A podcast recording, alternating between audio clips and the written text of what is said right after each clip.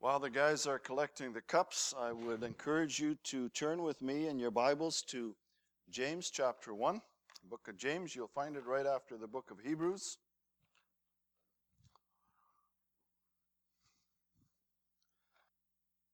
I want to talk this morning about life in the midst of a world of change. Life in a world of change.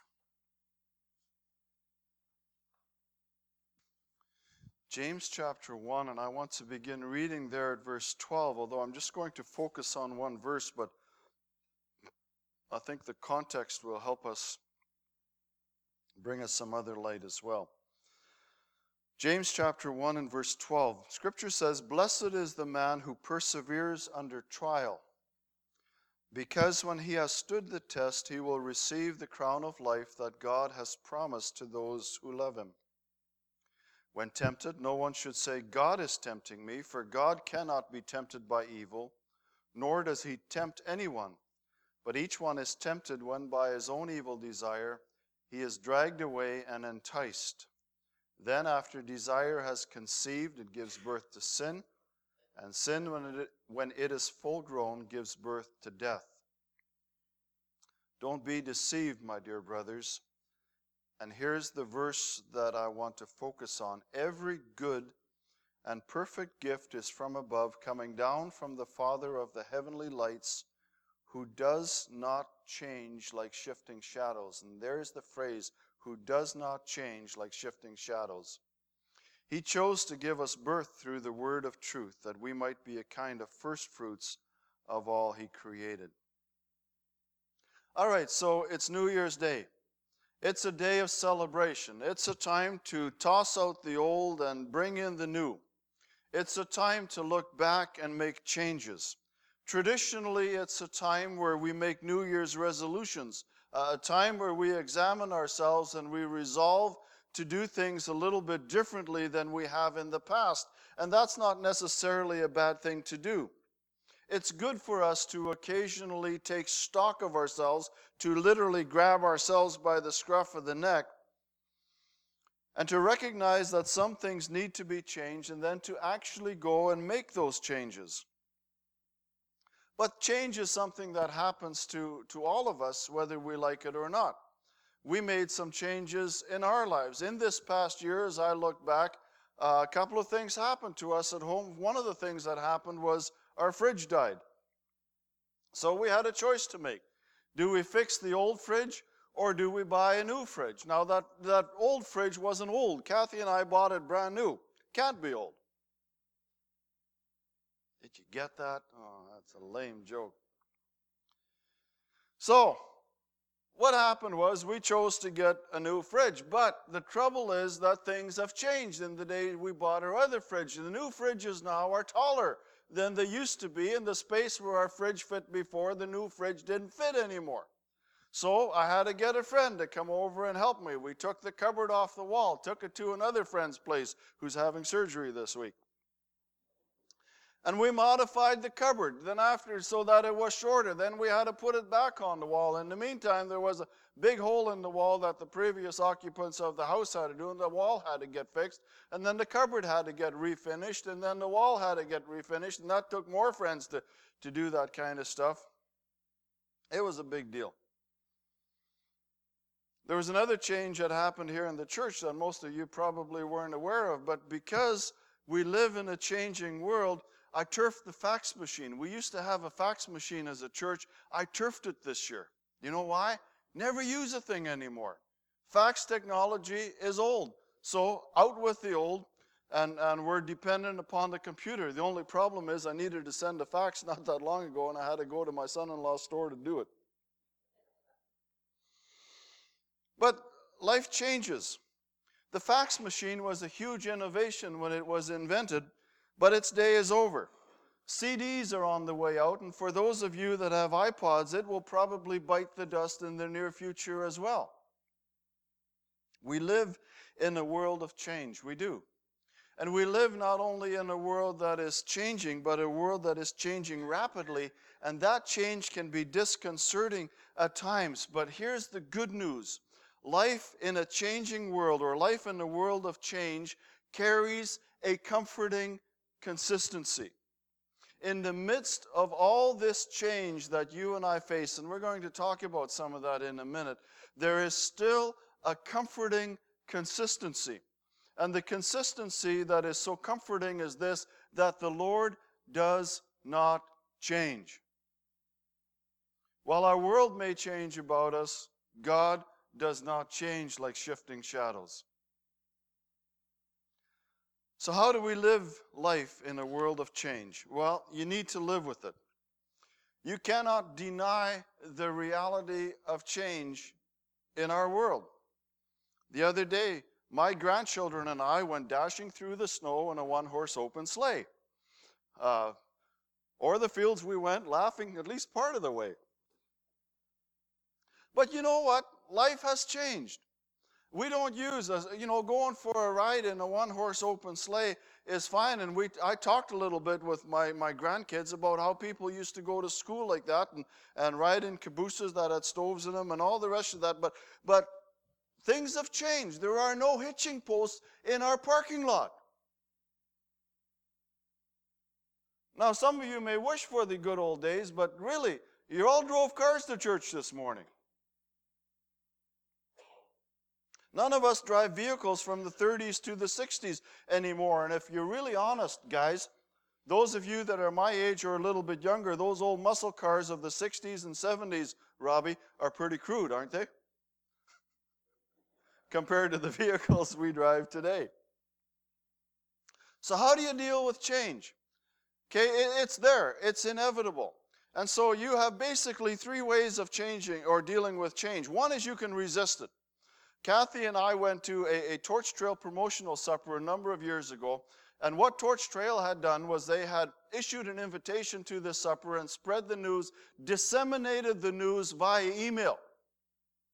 And as we were sitting down to supper, one of the guys pipes up and he says, one of the older gentlemen pipes up and he says, you know, you guys should have never done it with email. He says, I don't have email and I'm never going to get it. So if you want me to come back here, you better never use email again. Oops. You can resist change. The reality, it happens all around us. I remember visiting with some of our church members from way, way back. And as we were talking about life in a changing world, one of them wailed these words Why does everything always have to change? It does.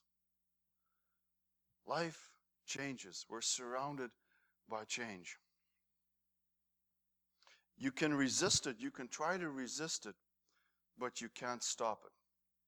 When I was a kid in grade school, I remember reading a story and seeing a picture that is fairly similar to the one that's up there. The story is about King Canute.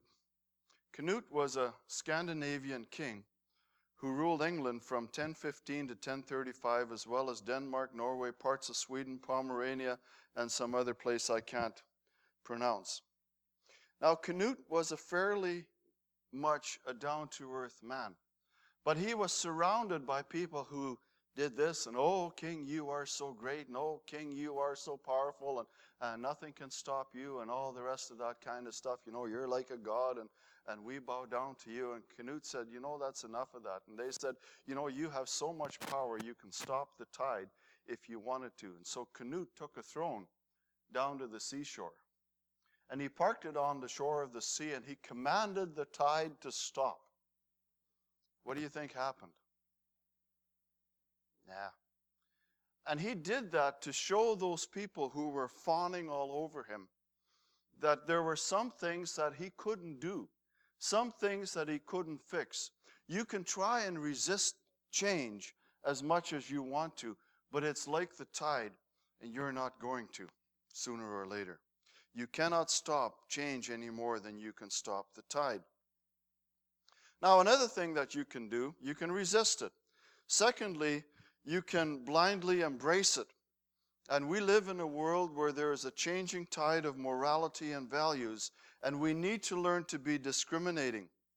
God gives us absolutes in the Bible, absolutes that go beyond time and culture, absolutes that talk about uh, sexual relationships, about murder, about theft, about loving our neighbors. Those things do not change.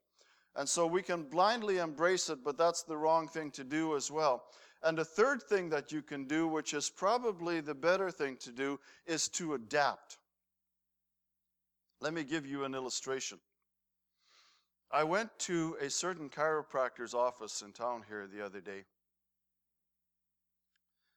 Um, we won't talk about who that is.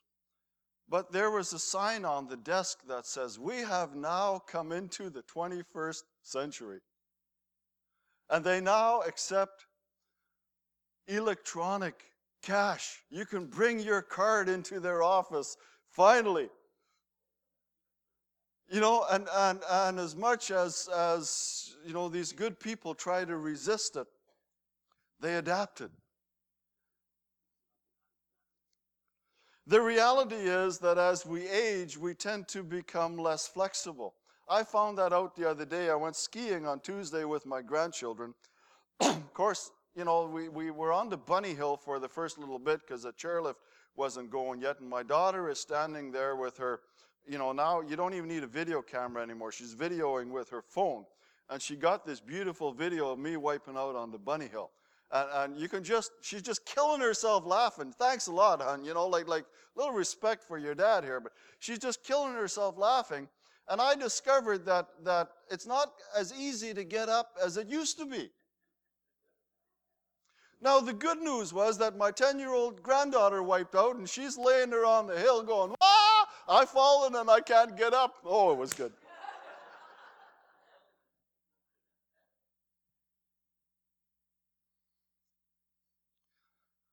but you need to learn to adapt.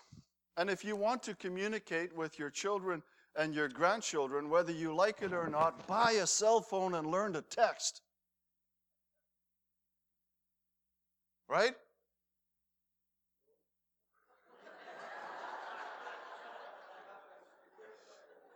All right, would, would somebody take note of that? And who said that?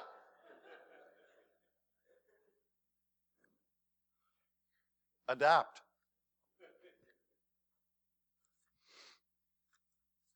So, change is uncomfortable and disconcerting even for those who are young. And I know that we as a family, even things like Christmas traditions, as kids and grandchildren get older, stuff changes around us and, and things aren't the same anymore. But, so we live in a world of change. We understand that. And, and some of us understand how to deal with it. But we can still find comfort. We need to find comfort in that which never changes, which is the character and the purposes of God. And pardon me, I know it's still Christmas break, but I'm taking you to school this morning. We need to find comfort. We need to find comfort in that which never changes. And here's the good thing you, people make changes on New Year's Day. There's some stuff that doesn't change. Okay? So, we're going to talk about a biblical reality. And that biblical reality is something called immutability. And I want to talk to you today about theology. Now, there is theology, which is the, the whole broad subject of, of, of studies, spiritual studies. But theology proper comes from two words theos, God, and logos, which means discourse and teaching. So, theology proper is the teaching or the discourse on God, on who God is and what He was like. And we use words, some of those you've seen before omnipotence, omniscience, omnipresence. But I want to talk about something called immutability. And basically, what immutability means is that nothing changes. God doesn't change. And there's comfort in that. Let me take you to some scripture verses. Numbers 23 and verse 19 God is not a man that he should lie, nor a son of man that he should change his mind. Does he speak and then not act? Does he promise and not fulfill? 1 Samuel 15, verse 29 He who is the glory of Israel does not lie or change his mind, for he is not a man that he should change his mind. Malachi 3, verse 6 I, the Lord, do not change. And then the verse I read to you earlier every good and perfect gift is from above, coming down from the Father of the heavenly lights, who does not change like shifting shadows. And there is such comfort in that as you and I live in a world that is changing rapidly all around us. Here are things that you can hang on to, and I'm going to throw a bunch of stuff at you. So sit down, sit back, and hang on, because here it comes. So, what does it all that mean? It means, first of all, that the Bible doesn't change. Now, language changes. The Bible has been and is being translated into different languages. Some of those we use, some of those we don't use. And since we don't use Hebrew or Greek or Latin or any of those other things, uh, English language changes. And so the Bible, in a sense, the message of the Bible, the content of the Bible doesn't change, but the language does. But what was true when the writers wrote it is still true today. The Bible doesn't change, God is immutable. Things don't change. What else doesn't change? The past doesn't change. God created the world. People brought sin into the world. God provided a means for that sin. God gave his son. Jesus died in my place so that my sins can be forgiven. Jesus rose from the dead and proved his victory over death. The past doesn't change. The present doesn't change. Today, God is still merciful. Today, my sins are forgiven. Today, I am adopted by God and His family. Today, I am a co heir with Christ, and all of that is true of you as well. Today, God loves me. Today, God provides for my needs as He promised. Today, I can still trust God in spite of my circumstances, even if my world comes unglued all around me. And today, God is still on His throne and still on control. And you know what? The future doesn't change. Well, it does because things are going to be radically different, but God's plans for the future, God's purpose for the future won't change. You see, God has a plan. When I look at the future, God has a plan, and people can't mess that up. No world power, no one individual can mess that up. No matter what happens, God has a plan, and that plan is going to be fulfilled because God is this thing called omnipotence. That means He's all powerful. He can do what He wants to do. Two, Christ will return. If He came once, we celebrated Christmas. If He came once, He will surely come again like He promised. Three, I know that Satan will be defeated and imprisoned. Four, I know that God will straighten out this world. Five, I know that God will make a new heaven and a new earth. I know that we will live with God and God will live with us. I know that evil will cease. I know that there will be no more death or mourning or crying or pain. I know that God will wipe away our tears. I know that the old order of things will pass away. Get used to change because it's coming and bigger than anything else you ever know. And I know we will be with the Lord forever. When we live in a world of change, of rapid change, God stays the same. And I don't know about you, but that brings me a great deal of comfort. There's a settledness in my soul that I can relax and leave things in the hands of the one who has the power to do what he wants to do, when he wants to do it, how he wants to do it, regardless of even my own intentions to mess it up. So, okay, so you're sitting there this morning, you think, okay, well, that's cool. Now what am I going to do? So here's some questions. Can you handle it? Have you ever moaned or complained about how things are changing all around you? Do you need to? Can you fix it? No. You cannot stop, you and I can't stop change any more than we can stop the tides. And today, you and I can rejoice and celebrate that God doesn't change. And we can trust and we can relax in His immutability. And so, my question to you this morning is what are you going to do about it? What are you going to do about it? Here, here are some of your choices.